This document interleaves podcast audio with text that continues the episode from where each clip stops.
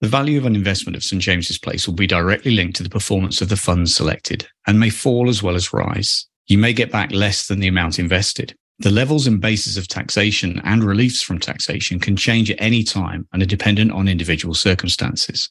Three Nines is a trading name of Eight Wealth Management Limited, who are an appointed representative of and represent only St James's Place Wealth Management PLC, who are authorised and regulated by the Financial Conduct Authority. If you're a police officer or currently working in law enforcement and you're considering a new career, you're in the right place. I'm your host, Andy Lowborough. Welcome to the Blue Light Leavers podcast. Hello, and welcome to episode 61 of the Blue Light Leavers podcast. Now, this one really is a bit special, and uh, this is going to help a huge amount of people. Um, today, we're talking pensions. And uh, I'm really, really fortunate to uh, be speaking to Rob Heath. Now, Rob is a former police officer who retired on ill health after 23 years service. And he's now the lead financial advisor of uh, Three Nines Financial Planning.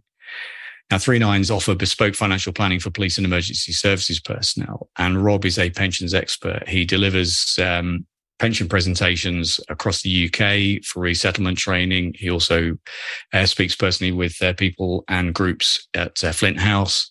And um, he's a, just an all round top bloke. Now, the challenge we have here is that a lot of advice and guidance is obviously based on your personal circumstances and uh, you know what your goals and your needs are. So what we've tried to do is answer all of the pension related questions that were asked within the Blue Light Leavers group. And what we've also tried to do is deal with some common themes and do some myth busting as well along the way. Now, within this episode, we talk about that sweet spot of when you should go. We talk about the 8706 and the 2015 pension schemes. Um, we also talk about the fact that it's really bad advice that uh, do not retire the day before your 55th birthday. Um, we also talk about the risks associated with opting out of the 2015 scheme. We talk about the pension trap, and we also talk about for those people who have less than two years service and who maybe decide that um, you know policing isn't for them, the options for them in terms of uh, getting access to their pension, their contributions. We talk about why having 25 years service and being age 50 is becoming much more relevant. And then what we also do is talk about uh, becoming a financial advisor as a career path and potential career path. And, um, and something that, um, that Rob talks about is something called the Aspiring Advisor Program. It's a brilliant interview. I'm so grateful to Rob for his time and, uh, and obviously for sharing his expert knowledge. Let's go over to Rob now. Now, just before we head over to the interview, I just want to let you know that this episode is sponsored by the brilliant Motorsource Group, who, like Blue Light Leavers, are very proud sponsors of the Emergency Services Football League. Now, I've met CEO Steve Thornton a number of times now, and I've also interviewed him for the podcast. And I've also met the team, and I've been up to their head office. And they're just a really lovely bunch of people who are genuinely doing the right thing and doing their bit to say thanks. Now, Motorsource Group offer genuine new car discounts to serving and retired emergency services personnel including police, NHS, fire and rescue, and prison service. They're completely independent, offering a full range of makes and models, and are rated excellent by their customers on Trustpilot. They also work closely with the Police Federation and with NARPO, and they deliver direct to your door. I promise you, you will make savings. Now, to find out more, go to bluelightleavers.com forward slash partners. That's bluelightleavers.com forward slash partners. Rob, thanks ever so much for joining us on the Blue Light Leavers podcast. It is amazing to have you here. And, and this is going to be the episode that everyone is really looking forward to because, um, you know, we get so many questions within the Blue Light Leavers Facebook group and obviously through emails and conversations I have as well around the pension. And uh, I know this is something that, um, you know, is a real passion of yours as well. And um, so it'd be fantastic to get some help, support, and guidance from you and, uh, and, and give people an idea and, and, maybe do a bit of myth busting, that type of stuff as well. So it's fantastic to have you. Thank you, mate. That's great. It's great to be here. Thank you for inviting me. Um, you really set me up now. No pressure at all, is there really? So I'll, I'll, do my best, see what I can do. Thanks, Rob. And um, you know, obviously, before we go into uh, the pension advice and guidance, it'd be great for people to know a bit more about you. Um, if we if we start where you currently are, actually, what you're currently doing, and then we'll talk about your police career, if that's okay. Okay. So I'm now financial advisor with a, a company called um, well, a brand of Three Nines Financial Planning. Um, it's actually a sub brand of Eight Wealth Management, who is uh, they're a partner practice of St James's Place.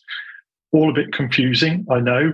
The reason I set up 12 months ago the Three Nines brand is because of my background as in the job myself um, and how the focus, particularly around the confusion and the concerns around the police pensions, over the last few years, I mean, the vast majority now of people I speak to are officers and retired police officers, and helping them understand the, the sort of the intricacies of that.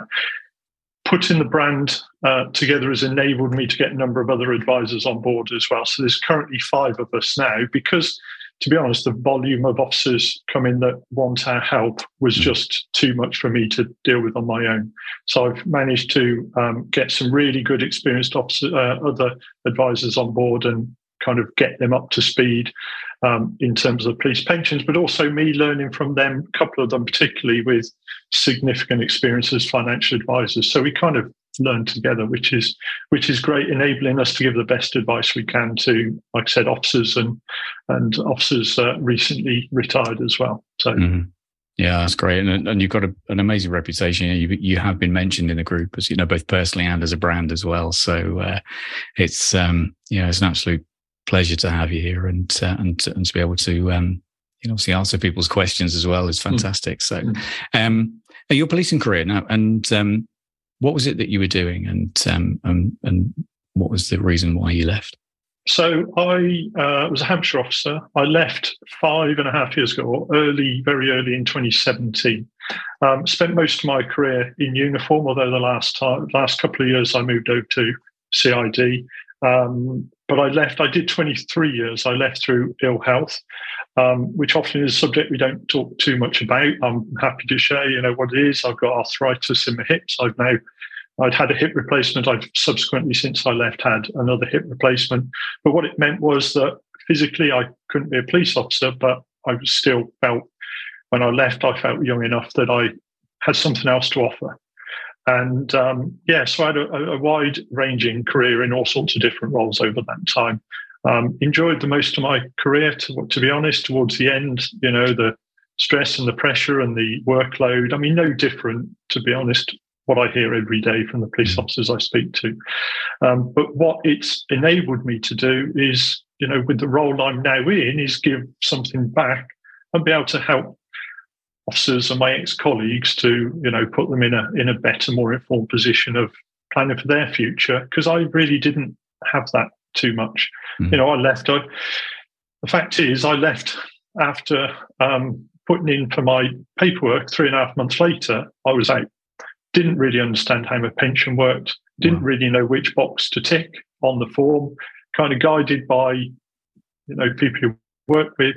Um, really, it was, uh, you know, I, it, would have been useful to have me now, back then, helping me understand what my options were there. Mm-hmm. So I was kind of fudged through the end, in all honesty, but going through what I went through has helped me understand first of all, the obviously going through the health process myself, knowing the stresses and strains of that, how it works, linking in a lot more. Although I don't get an injury on duty payment because mine was nothing, my injuries were nothing to do with with that. But it's kind of helps me an awful lot um, empathise and help officers understand the process and support them mm. through the ill health process, as well as obviously others just leaving through ordinary retirement and such like.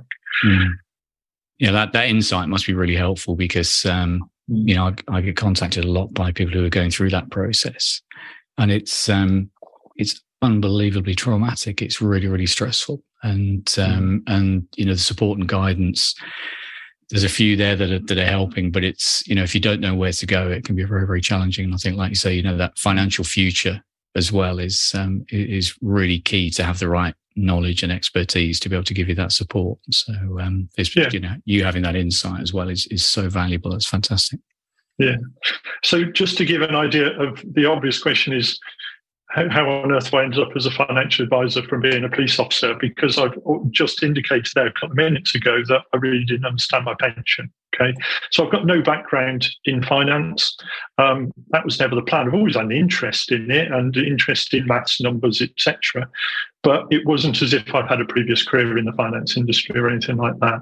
Just, if you don't mind, just a quick uh, a few seconds on on how I came to be in this role. Really, absolutely. So, yeah, a couple of weeks before I left, and literally it was two weeks before I left the job, um, I was uh, fortunate to have a good friend who said, uh, you need to speak to a financial advisor. Um, it was never my plan. Uh, my friend told me I should. Um, so within a couple of days, I'd had a call, and the following week, I was speaking to an advisor. Um, and that was Sasha, who's now slightly ironically part of the Three Nines team as well, and um, which is fantastic to have her on mm. board. Mm-hmm. But my wife and I met Sasha uh, a week or so later, and um, to be honest, after the first meeting, we walked out of that and we both said to each other, why didn't we do this 20 years ago? And in all honesty, I what I now know, I know that I would have been in a stronger financial position now if I'd have spoken to an advisor 20 years ago, just because of being aware of tax breaks, other things to consider, longer term planning and such like. But on the back of that conversation, I then, uh, my wife and I became clients of Sasha and uh, over the next six months or so, there's only so much golf you can play before uh, you get a bit bored. And I felt I needed a new challenge. Had a further conversation with with Sasha, and we realised there's such a big overlap with um, how uh, police officer skills and knowledge compared to what I do now. And you know, it's about helping people. It's problem solving, conflict management, building trust, building relationships that's an awful lot of what I do now and what I did and what you know we all do as as police mm. officers. So it kind of was the natural progression, even though it didn't feel like it at all. And um, so I did six months study up in London to get my diploma in financial planning, and um, I guess on the back of that, just because of where my network was as as police officers. Um, over the following six, 12 months, I was just then asked more and more questions about how does police pension work? What's happening with this? When's the best time to go? The usual questions that I'm hearing on a daily basis now. So, because of that, I've built up my knowledge, um, experience over the last now four years of dealing with police pensions. And um, so, hopefully, it's putting me in a position that mm. I'm able to give the best advice. And, like I said, it helps officers make informed decisions of the best time to go and what's the right thing for them to do. Mm. And getting it from someone who, who knows and who's been there as well. Mm-hmm. Incredible. Yeah. Um, so we have had numerous questions, as I said uh, right at the start of the episode, that um, relating to pension, and you know clearly the changes and some of the things that have gone on have, uh, are causing you know considerable concern and worry, and and there's there's sort of a bit of, you know a few rumors and other things flying around about mm-hmm. you know what it is and what it isn't, and um, so it'd be really helpful to to set out. Um, but I'm just going to hand it to you, Rob, because you know okay. far better than I do what the key points are, and and we shared those questions obviously with you, and you said a number of key themes from that as well, and we'll, we'll draw those out as we uh, as we talk through. But uh, where's the best place for you to start? Okay, um, yeah, I think it is just what you've just said there, picking out a couple of the main themes there, and linking that to you know what I come across and how we feel we can help officers. Um, I think probably the most common question is about when is the best time to go. And it's some of the myths that we hear around that, particularly around the 15 scheme, when, when officers can take the 15 scheme. So I talk about this, talking about an officer's sweet spot. Now, sometimes, often, it's fairly straightforward looking at when is an officer's sweet spot, when is the best time to go to maximize the pension opportunities. It doesn't necessarily mean it's all about getting the biggest pension possible, because if that's the case, um, you know that's a different question to when is the individual's best time to go. The important thing, though, rather than tell you when it is, the important thing is it's down to each individual. And this is why it is quite difficult to answer on here specific officers' questions yeah, about what's right for them. Because we hear I hear too often that someone says to me, my colleague has told me I should do this, or I've heard that from speaking to my sergeant, my inspector, whoever. Now, first of all, all I'd say is from what I hear, the vast majority of police officers, especially the ones that want to tell the whole world this is the best thing to do, maybe don't really understand police pensions mm. quite as well as they think they do. And the problem is, is if you're hearing that from someone who thinks they know what they or sounds as though they know what they're talking about, you can make poor decisions for yourself. Because if you look at your what is your family situation, how old are your kids, if you've got kids at all, what's your mortgage situation, what are your plans for the future? Are you loving the job? Are you looking at further promotion? Are you happy in the role that you're in? There's all sorts of factors that can come into it. So to be honest, that is probably the main thing we look at. And with the list of questions that you went through, probably around half of it, one way or the other, are looking at it in terms of when should I go? Okay. okay. So the fact is, there are a number of things to consider with that. And just a couple of things without going into too much detail. Um, age 55 comes into it quite a lot. One, because it has a lot to do with the 87 pension, because it is deemed the compulsory retirement age, as it's still called, even though it's no longer compulsory. But they just confuse us by continuing to call it the compulsory retirement age. But it is only compulsory retirement age for sergeants and constables for inspectors. So I've had some interesting ones with sergeants looking at promotion. And in fact, one I told, don't go for promotion because what you're doing, you're extending your compulsory retirement age because he was some way short of his 30 years of service. You're extending your compulsory retirement age to 60. So actually, on the back of a conversation we had, he then pulled out of the um, upcoming inspectors board because he realised getting promoted wasn't going to do himself any favours. Wow. But ultimately, it would have given him a bigger pension but it meant that he would have had to stay on a number of years longer and he had other opportunities outside of policing. So age 55 comes into it in terms of compulsory retirement age, but 30 years is very much still relevant for the 87 scheme. Now, also throwing in the 87 scheme, obviously there is very much the 06 scheme, but because of the timing of it and officers speaking to I speak to, you know, coming up to retirement, the vast majority are in the 87 scheme. So I appreciate a lot of what we talk about will be based on the 87 and obviously the 15 scheme, less so with the 06 scheme, even though there are, you know, some really important points there as well. Mm. Age, 55 comes into it very much so with the 15 scheme as well. And this is the other bit of kind of the myth busting, as you put it, because so many people say, oh, I can't can't take my 15 scheme till either 60 or state pension age, which for somebody when they're late 40s or older is 67, for mid 40s and younger is 68, is pretty much how it stands at the moment. So, so when your question said, well, you know, I've, I've now got to wait until I'm 67 until I get my uh, 2015 pension. Fact is, that's not the case because you can claim it from age 55. There are reductions quite significant reductions it would be seen as. Because if you leave at 55, then you're talking about a 25% reduction if you take it straight away. If you leave the job before 55, then when you take your 15 pension, if you took it at 55, it would be reduced by about 50%. Now, that sounds crazy, that amount of mm. reduction. Why would you do that? But the reality mm. is, they say reduction. I prefer to see it as stretching it out because you're being paid it for 12 years longer. So, of course, you wouldn't expect to get paid the same amount for 12 years longer, would you, by making the same contribution levels? I think the, the worst bit of advice I ever heard, it was last year in a resettlement course that I was delivering in, in Hampshire. An officer said to me, I've been told the best time to leave is the day before my 55th birthday. Um, I mean, that is shockingly bad advice because leaving the day before your 55th birthday, first of all, if it's under the 87 scheme, you're limiting, if you haven't hit 30 years, you're limiting the size of lump sum you can get. Mm. But more importantly, under the 15 scheme, you're looking at taking your 15 scheme a day later with a 50% reduction rather than waiting a day and only having a 25% reduction. I'm using round figures. They're not exactly like that, but it's easier just to talk in yeah, round yeah, figures. Yeah. So you know, the sweet spot is really important. The age is to consider and linking the 87 in the 15 scheme together as to working out how best to go with it. So, because, for example, another example, if you're hitting 30 years of service at, say, age 54, you're only 12 months away of hitting 55. So, therefore, the impact on your 15 pension could be quite positive if you stay another 12 months. If you if you joined quite young, and let's say we know you know a number of officers who joined say at 19, therefore they're hitting their 30 years at 49.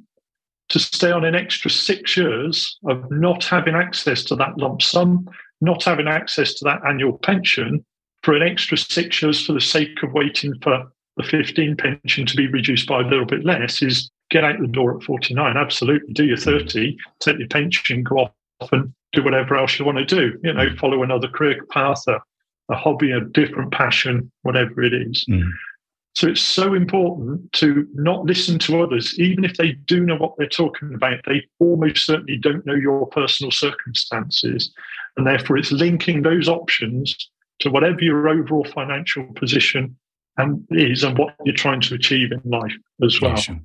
And that's why it's so important with a one to one where we go through with what's important to you, how does your police pension and the timing and the options around that fit with those that position that you find yourself in. Yeah. Mm-hmm. Mm-hmm. Yeah, that makes a lot of sense. So there's a couple of things. Now, um, one really important point, it was only brought up in one of the questions that you sent through to me, but it has come up a number of times. And that is to do with the option of um, opting out of the 15 scheme. Because I, I've, I haven't heard it so much recently, but I did hear it last year a few times. The 2015 scheme is a rubbish pension scheme. What's the point in paying and you're wasting your money? It's that kind of language that I've heard, sometimes stronger language than that there are some really important reasons to stay in the 15 scheme, even though it's going to be a could be for a relatively short period of time. And then in the big scheme of things, it might not be worth very much. I think one important thing is the fact of thinking about how the 87 and the 06 scheme works, both being final salary schemes. And one thing that some officers don't understand is that they are final salary schemes based on your final salary when you leave the job, not when you've left the 87 or the 06 scheme but they're based on your final salary as long as you remain an active member of a pension scheme. Okay. So if you are no longer part of the 15 scheme for your last 12 months, two years of service, and you left on, let's say you left on the 31st of March, it's going to be based on what you earned in the last 12 months of your service up to 31st of March this year. Bearing in mind there's been the £1,900 pay rise, which I appreciate for um, in the big scheme of things is not a huge rise, but that can have a positive impact on your pension mm. as long as you remain an active member of the 15 scheme. So, hugely important to stay in, even if it was for that reason alone, to carry on in the 15 scheme. But a couple of other things to bear in mind with it. Staying in the 15 scheme or any other pension scheme, generally there's some sort of life insurance linked to it or death in service, as, as it's talked about three times salary is is is the death in service payment. I, I, know the impact of this as well because within the last two weeks, I have um, sadly had to speak to um, uh, the wife of an officer who was killed on duty recently. Oh, um, he did ha- he was an active member of the pension scheme, and therefore she has the payout. She had life insurance for him. The death in service paid out, and unfortunately paid out very very quickly as well. Okay the difference between her and her children having enough money to get through, putting aside all the emotion of it, mm. um, if he hadn't been in the pension scheme and hadn't had that, it would have had a de- devastating impact financially on them as well. So, not to be underestimated. And also, it's the should you be in a position where you have an accident on duty or in a position where you need to apply for ill health retirement, you'd find that there's no enhancement if you would be entitled to an enhancement under the 15 scheme pension. Mm. So there's potential for it to impact on your Ill, uh, an ill health enhancement as well. And the bottom line is the 15 scheme is still a decent pension scheme. Again, not to be overlooked. In comparison to the 87 scheme, not so good. Yeah, the 87 scheme, in all honesty, is a gold plated Rolls Royce pension scheme. But the 15 scheme is perfectly comparable as a decent pension scheme if you compare it to what people would often call a, a personal pension outside of policing. Mm-hmm. Okay. So I've given a number of reasons there why opting out the 15 scheme for the sake of it's not worth it. It absolutely is. If you are considering it, please just you know don't make any decisions until you talk to somebody who can help you understand what the situation is and what you'd be potentially giving up. Okay. Um, just trying to think what other things to go through in terms of. Uh, okay, one other question that came up there, and I'm going to defend a little bit um, some of the, the, the constabulary's pension teams because I often hear I speak to my local pension team, or I can't speak to them and I have to email them, however it works for your force. And I get told, well, we can't give advice and we can't give accurate figures because this pension remedy, the the um, you know the the, the, the age discrimination, um, Sargeant hearing stuff. The fact is, it's really difficult for the pensions team when officers quite rightly want to know what, was, mm. which is why we're talking today. You know, what's my pension actually going to look like if I retire next year? I need to do some planning around what my lump sum is going to um, look like, etc. Yeah. The fact is, yes, it is in a complete mess with where we're at with this age discrimination pension remedy.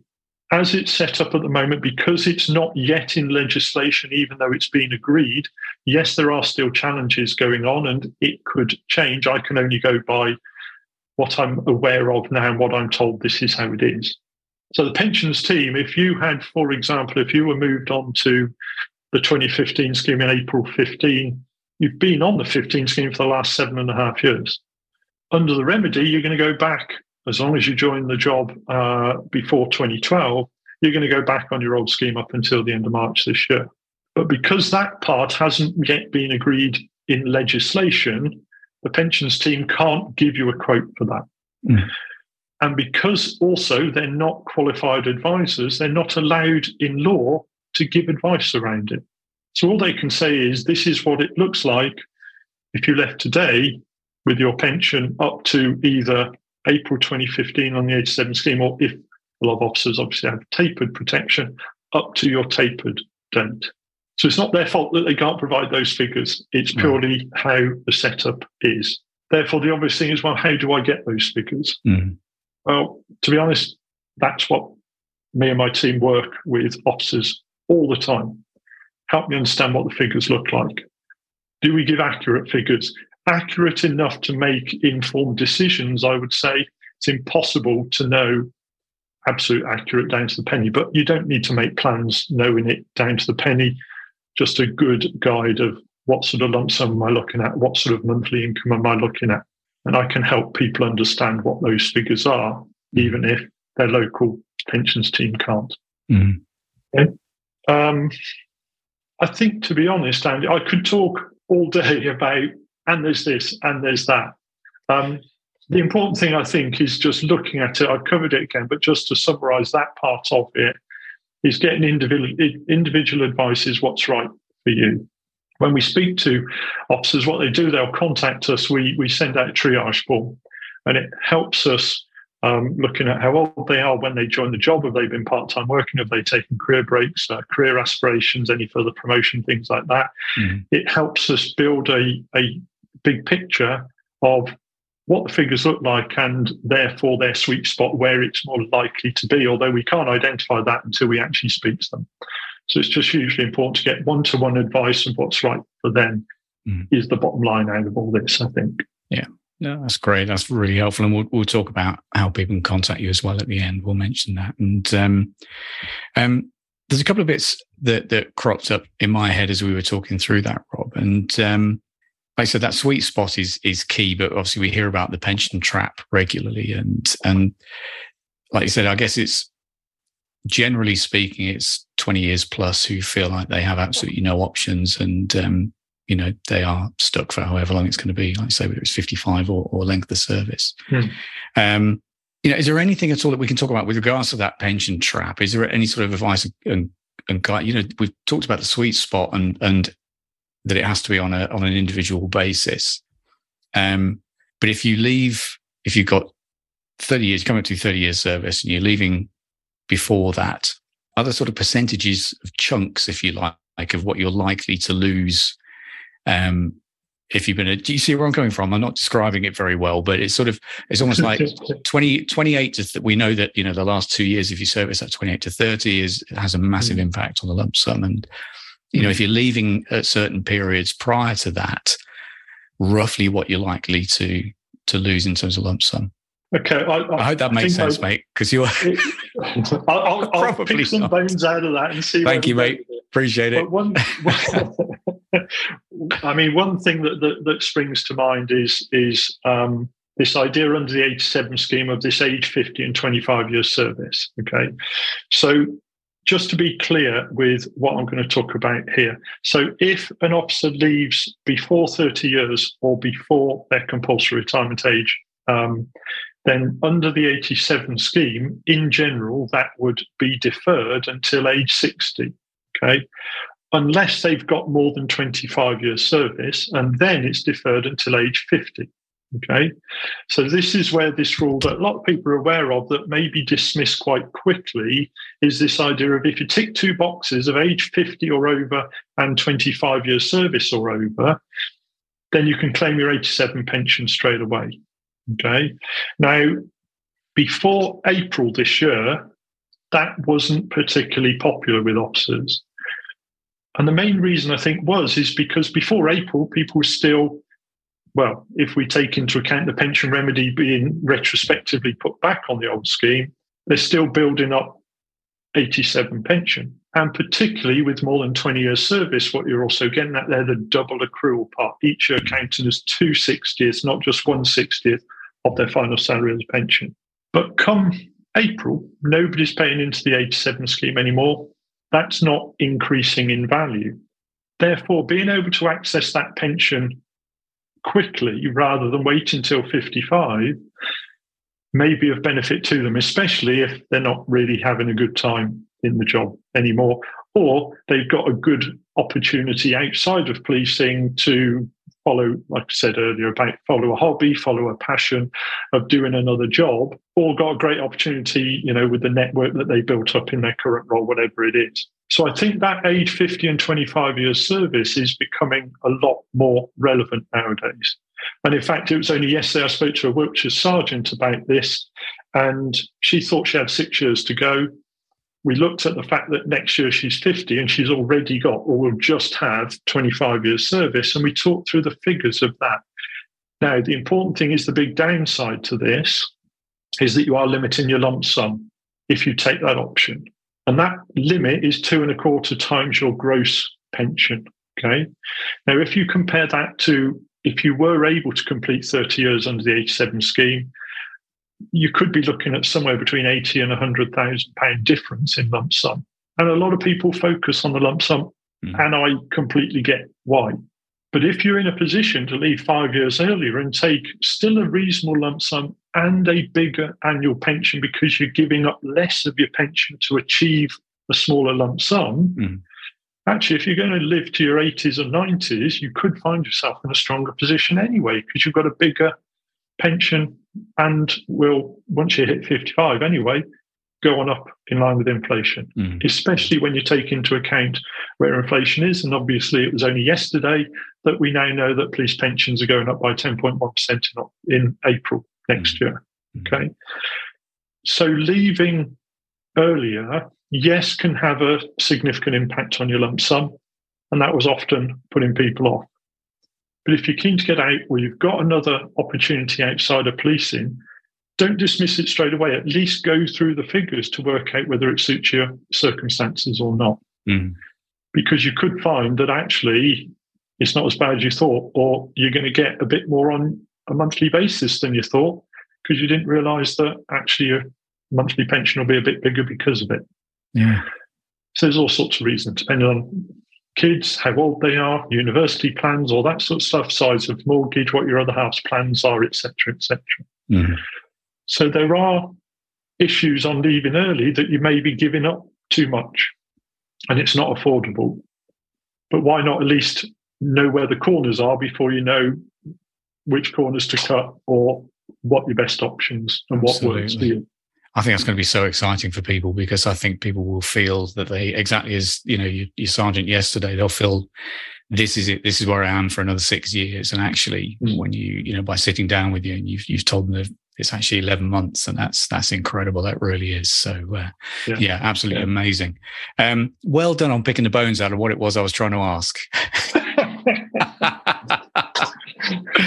I'm glad you understood it better than I said. So well done. that's, that's very impressive. Very impressive.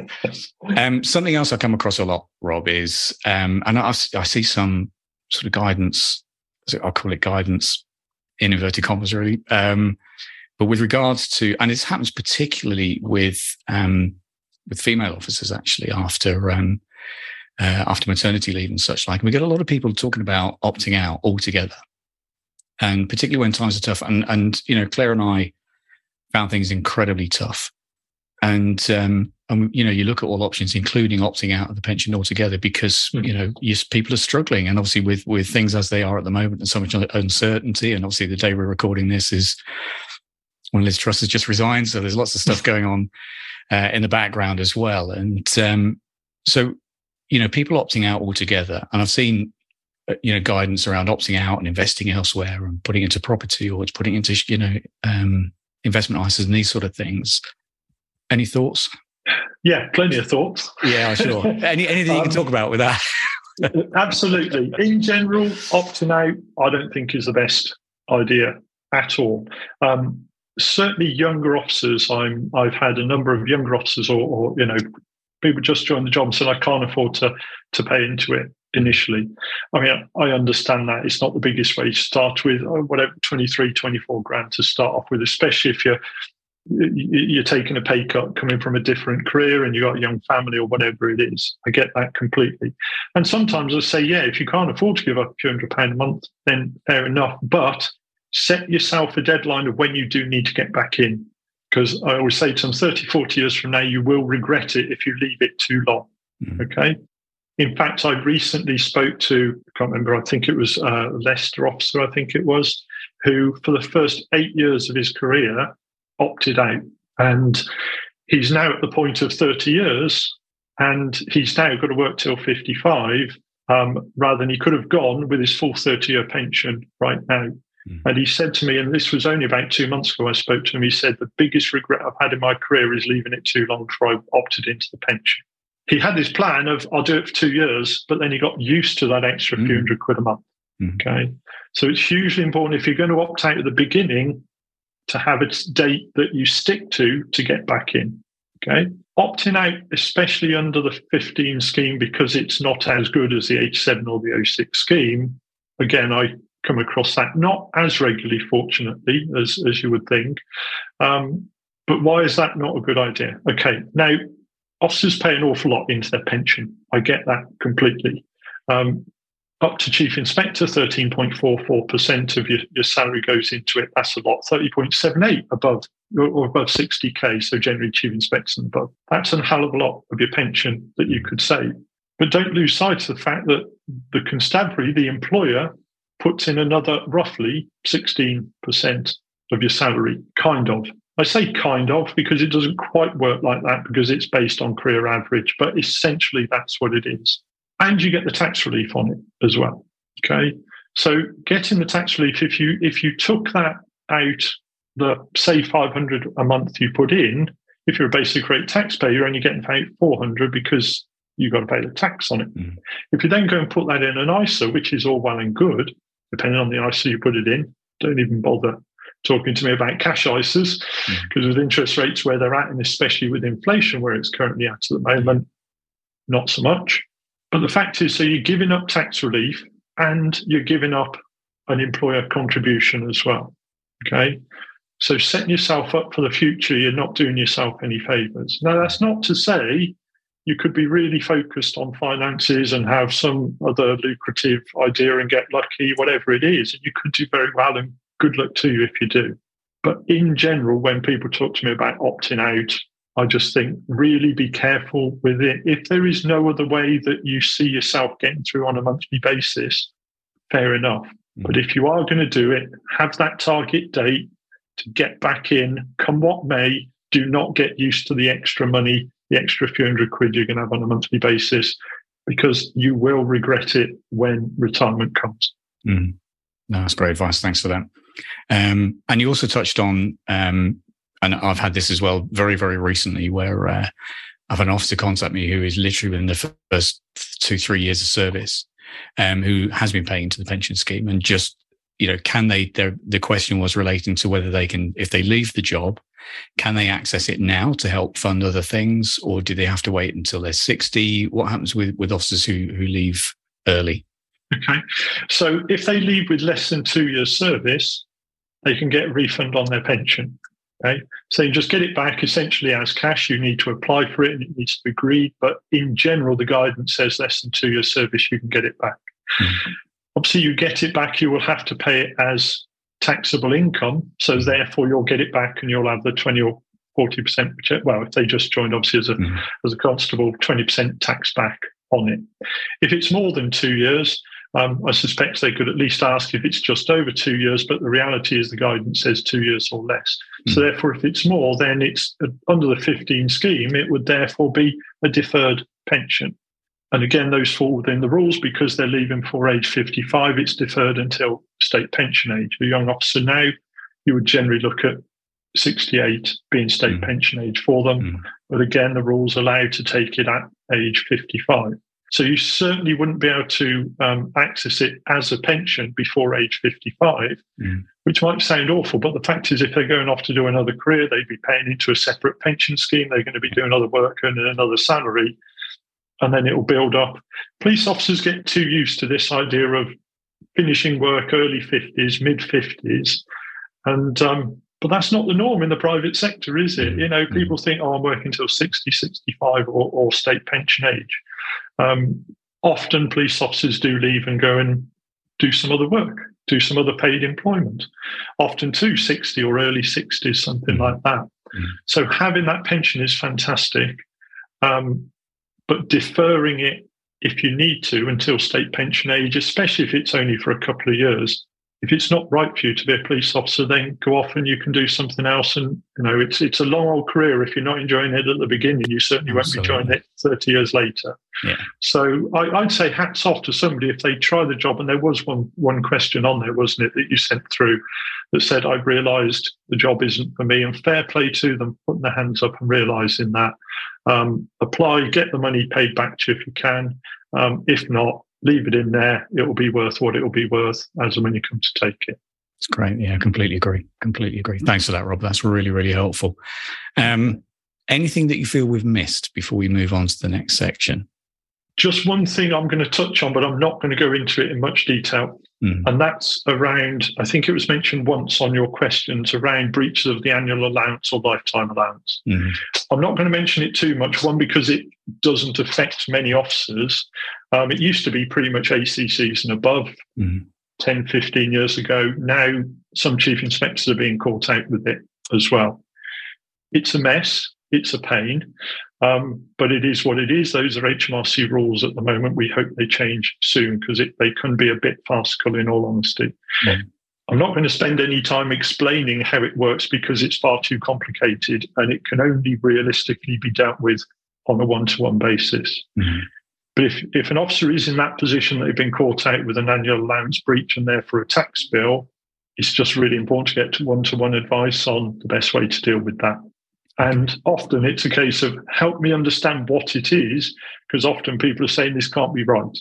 It can't be right because some of the figures are a bit silly and the calculation, in all honesty, is a bit stupid mm. because it, it, just doesn't make sense. Mm. But if any officer has concerns over that, by all means, give us a shout and I can talk through that on a one to one basis. Thanks, Rob. What I also wanted to do, as you know, is to cover uh, this is a career path as well, because I do get contacted fairly regularly saying, "Do I know anyone who might be able to, you know, point in the direction of this type of career?" And um, so, but but before we do that, I mean that is that has just been so insightful. Thank you so much, and I really hope that that's helped a lot of people to to get a better understanding That'd on great, yeah. exactly where they stand. And obviously, we'll we'll be talking later on about how people can contact you. And um, but yeah, really helpful. Thanks so much for that. That was that was absolutely superb. Cool. Um, yeah, for those that that may want to follow in your footsteps in terms of a career path, what would you what would you suggest? I think realistically, I can just talk about how my path sort of it worked out, mm. and things have changed a little bit since I went down the route I did. Um, but then I can throw in some some ideas as well with you know a more generic path maybe. Mm-hmm. So as I said, because I'm linked to St James's Place, St James Place have an academy up in well, uh, I think it's three or four parts of of the UK. I, I went to the London one.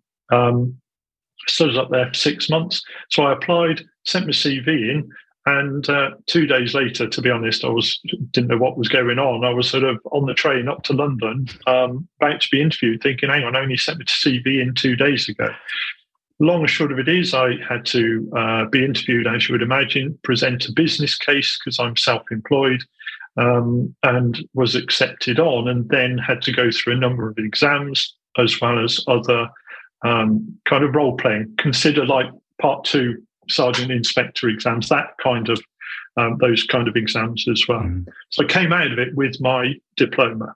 Now, what we now do differently in terms of our own practice at Eight Wealth Management is we have an aspiring advisor program, which is it does depend on obviously the individual and their background and their circumstances, but in general, it's a 12 month program um, and in fact, I've spoken to to an officer, a serving officer, very recently, who said to me, "I'm really interested in a career as financial advisor. Um, I understand that you have this program. How does it work, and what's it all about?" As it stands at the moment, how it is, it's it, it, it's a program that the, the team will support the person through getting the exams, getting the appropriate experience, working with the teams within the was because at Eight Wealth we've got now I think it's just over hundred staff. It's getting very significant because the amount of people that that come and talk to us and want to help, which is fantastic. Mm. So you get to work with the different teams to have a much better understanding, far better than I had, because I was just thrown in, right, get on and do the job. So they have a much better understanding of the background of how it works and how the whole machine works, really. They get paid a salary to do that while studying. Okay and then they can build up that that knowledge work with advisors shadow advisors to then start to look at how does it work? How can we help clients before they then can then step out of that and start giving advice and, and helping people? Mm-hmm. so if somebody wants to go down that route in terms of my practice then i'm very happy to talk to them about that. If it was a case of going down a separate route because i'm part of st james's place that's that makes me not a IFA, as a lot of people um, consider it as independent financial advisor. If they were going down that route, it'd be difficult for me to say exactly the best way for it because mm. then it would just be a case of looking online, doing some research around what qualifications you need. But the reality is, if you want to be a financial advisor, you could just go and do some exams, get a certificate, and say, right now I'm giving financial advice. But where's your structure around mm. delivering that advice, doing the appropriate admin, etc., etc., around that. Mm. So probably being attached to practice or at least a structure to know how it all works mm. would make more sense. So I can only talk mm. about what I went through, but I think the the aspiring advisor program that we have now sets advisors up far better than I had. I kind of just stumbled my way through, learnt as I went along, mm. and I got myself in the position that I am now. But um, bottom line is if people do want i'd be more than happy just to have a phone call a team zoom call whatever with somebody if they just want to chat about my experience mm. what i think would be useful to them and help them understand whether it's the right move for them yeah, sure. Thanks, Rob. That's really helpful. The aspiring advisor program does that? Um, is there a cost associated with that? Um, a cost to the individual? Yeah. No. Although they're getting a salary and and um, yeah, you know, so yeah, I wasn't sure if there was and you know sort of the application process or anything like that at all. I wasn't sure whether you know what the process would be for that. No, be, um, I think they, I think they'd have to pay for the exams, um, yeah. and that's about it. Six exams that they do. Well, there's more, a lot more they can do, but the, the basic ones to get your diploma is six exams. You'd have to pay for. I think you pay for that yourself, but the support mm. you have around it is all included as part of Incredible. the program. Yeah, brilliant. Well, okay, that's excellent. Thank you for that. Thank you so much for your time. Absolutely super. It really is that the, um, yeah, just the insight, your level of knowledge. And uh, I know, you know, there's, I'm certain there's going to be a lot of people wanting to contact you. So we need to be a little bit careful about uh, yeah. Yeah. the, the volume of people that may want to have some time with you. So, you know, please, please bear that in mind. But what's going to be the best way of people um, connecting with you?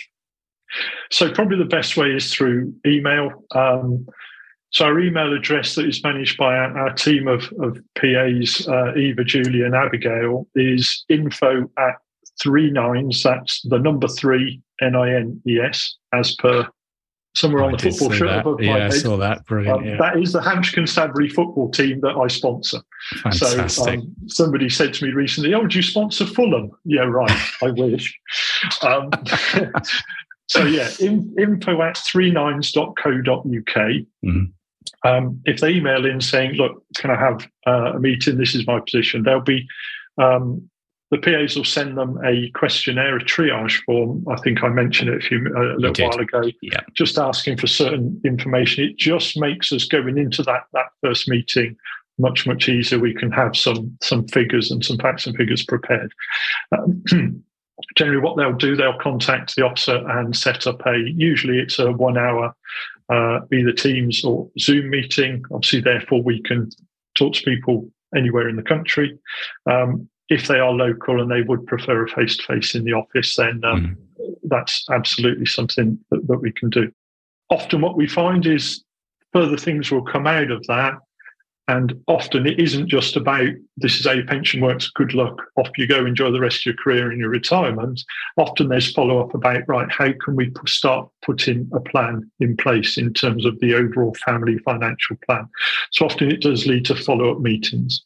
But just to be clear, I mean, I, you know, we I am self-employed. We are Mhm. dealing with this as a business. Um, there are fees linked to investments. So, should we be in a position to make a recommendation that the person should make an investment, then the fee structure would be fully explained at the time. Of course. If they then choose not to go ahead with that, then that's perfectly within their rights. It's their money ultimately, so fair enough. So it's fully transparent as best we possibly can make it. Mm. The important thing from my perspective is putting my ex colleagues in a position where they're making an informed decision and being as open and transparent as we can throughout the whole process. Great stuff. Love that. Thank you. Um, and ideally, I guess we'd, we'd be looking to try and avoid sort of um, specific individual questions by email. Uh, I'm, I'm just a bit worried, Rob, that, that people might say, "Like, these are my circumstances, this is what I'm doing. And, you know, can you help? And I'm, I'm just conscious that, you know, you, you may well get a lot of inquiries. So I think going down the route, exactly as you say, of, of that one to one is going to be the best option rather than sort of people pinging through, you know, specific individual inquiries. Yeah, I think it would, but it also to manage expectations. Currently, at the moment, I'm generally booked up four weeks or so in advance.